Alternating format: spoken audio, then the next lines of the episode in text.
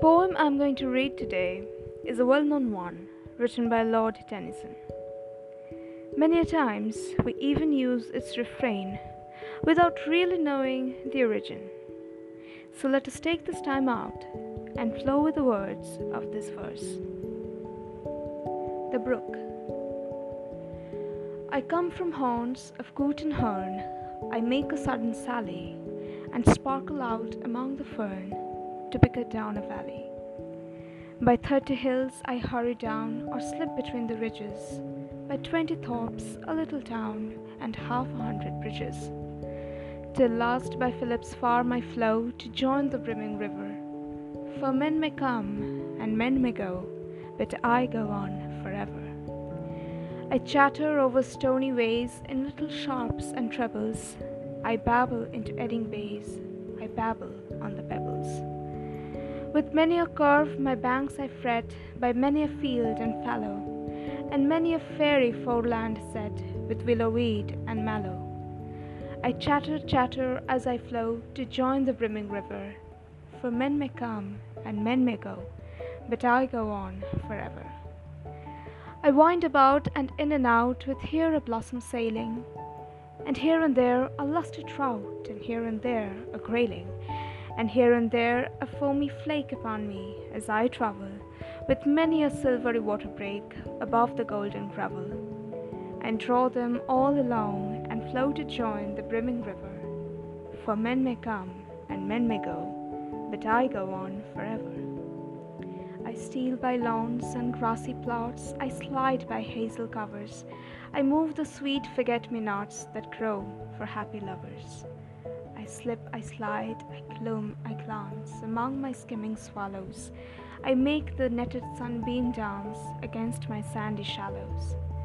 I murmur under moon and stars in brambly wildernesses. I linger by my shingly bars, I loiter round my cresses. And out again I curve and flow to join the brimming river. For men may come and men may go, but I go on forever. Many of you may have been thinking, oh, this is a well known one. But hear me out. While I was reading this, I came across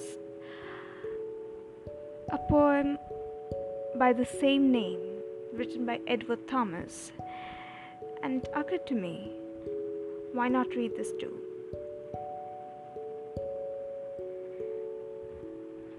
Again, the brook. Seated once by a brook, watching a child chiefly that paddled, I was thus beguiled. Mellow the blackbird sang, and sharp the thrush, not far off in the oak and hazel brush, unseen. There was a scent like honeycomb from mugwort dull, and down upon the dome of the stone the cart house kicks against so oft, a butterfly alighted. From aloft he took the heat of the sun, and from below.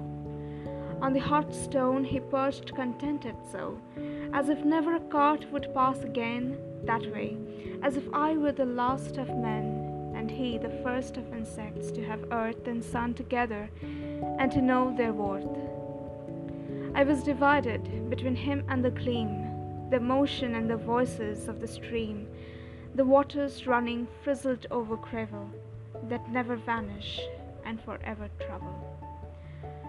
A grey flycatcher silent on a fence, and I sat as if we had been there since the horseman and the horse lying beneath the fir tree covered barrow of the heath. The horseman and the horse with silver shoes galloped the downs at last.